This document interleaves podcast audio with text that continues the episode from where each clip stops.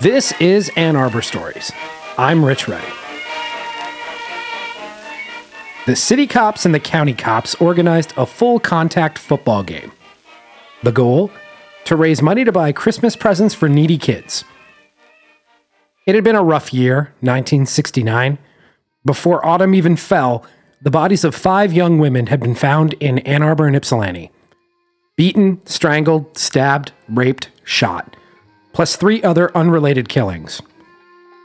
They caught John Norman Collins that summer, known as the Michigan murderer, the co ed killer, the Ypsilanti Ripper. The suspect was off the streets, but people still double bolted their doors and tried to stay inside after dark. A football game to buy toys for kids wasn't the worst idea. They dubbed it the Pig Bowl. The Washtenaw County Sheriff's Department versus the Ann Arbor City Police. The Sheriff's Department called their team the Pigs, while the County Cops nicknamed themselves the Goats. Probably because Pigs Team Part 2 would have sounded weird. But also because one of their own promised to bring a pet goat named Fuzz to the big game to serve as mascot. A full contact affair, 11 men aside, regulation rules. The University of Michigan adopted the goats, outfitting them in official U of M gear, from the top of their winged helmets to the tips of their cleats. The then Division II Eastern Michigan University Hurons outfitted the sheriff's department in green and white. But uniforms and pads weren't the issue. These men weren't college football players. Sure, some of them were former high school and college athletes, some were standouts, but only some, and only some. The majority of the payroll spent their days riding in squad cars and filling out paperwork, not toting the pigskin or tackling moving targets. The amateur novelty of it was likely the draw. A buck fifty a ticket. Fans paid to get into Briggs Field on the campus of EMU to watch these cop combatants knock heads for the Pig Bowl trophy. Of course, there was a Pig Bowl trophy, donated as a prize for the winning side. It was an old, battered dairy farm cream can from 1913, about the size of a generous person's torso.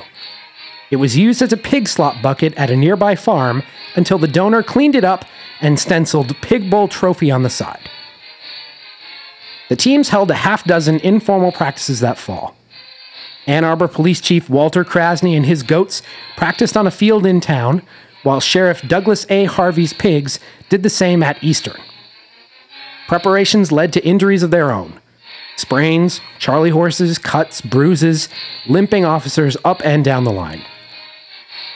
On a cold and rainy Sunday afternoon, December 7th, 1969, 50 men dressed in maize and blue and green and white showed up to battle. Heavy rain all through the previous day and night made the field a muddy mess. More than a thousand strong souls braved the wet and cold to root for one side of cops or the other. Both teams had mascots as well. The pigs brought a pig named DJ, and the goats had their goat named Fuzz. The pigs and the goats trotted out into the quagmire and gave the people what they wanted. Within minutes, both teams were covered in mud, their jerseys nearly unrecognizable. The goats struck early and often, putting up 19 points in the first half through a series of long runs and deft passes. With the field conditions deteriorating, neither team could cross the goal line. The fans watched a deadlock second half. The back and forth of bruised, beaten, and increasingly tired men trying to claim victory after a rough year of losses. Trying to escape the afternoon in one piece. There were injuries. A member of the sheriff's department was taken to St. Joseph's Hospital with a serious knee injury, and another exited the game with a severe ankle sprain. Most complained of some bump or bruise. It hurts when I blink, said one city patrolman after the final whistle had sounded. They raised more than $5,000 for toys, which were distributed that month to kids throughout the county. The Pig Bowl was a huge hit, and the Goats displayed the trophy proudly at police headquarters. The next year's Pig Bowl was bigger and better. Tickets were sold across town, and the game was moved to Pioneer High School's Holloway Field to accommodate the extra interest. There was infinitely more trash talk and a series of high profile pranks between the police departments as well. Washtenaw County Sheriff's deputies faked a ruse to gain entrance to the Ann Arbor Police Station, swiping the Pig Bowl trophy before the game. That a bunch of cops were able to sneak into the police station unnoticed, steal a giant trophy, then sneak out didn't seem to bother anyone when the story was printed in the Ann Arbor News. More than 7,000 fans packed the stands for Pig Bowl 2, which raised $15,000 this time. The sides were matched similarly to the first contest, except that the Sheriff's Department added a young crop of EMU campus officers to their roster, who are each deputized to provide them with arrest power in their daily duties. The Pigs scored early, taking a 7 0 lead, but the Goats responded with a touchdown of their own.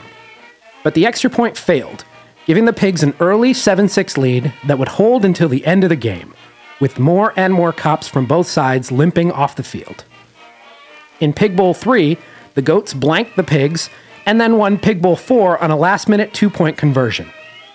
Casualties on both sides piled up after every game as ticket sales dwindled and the novelty of the whole thing wore off. There was no Pig Bowl 5. The showdown ended in 1973. And the fate of that big, dumb, dented trophy? We're not sure where the Pig Bowl trophy resides today. Maybe in the basement of an Arbor police officer, maybe in the police station itself. Or maybe the sheriff's boy snuck into the station again and walked away with it, and the city cops are too embarrassed to admit it.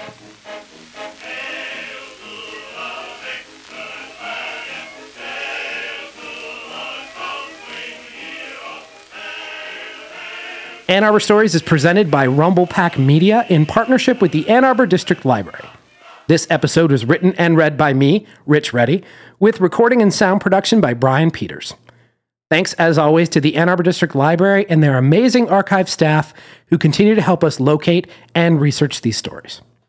Please follow us on Twitter at Ann Arbor Stories or drop us a line at annarborstories at gmail.com. We'd love to hear what you thought of this episode or any of the previous stories we've told. Thanks again for listening.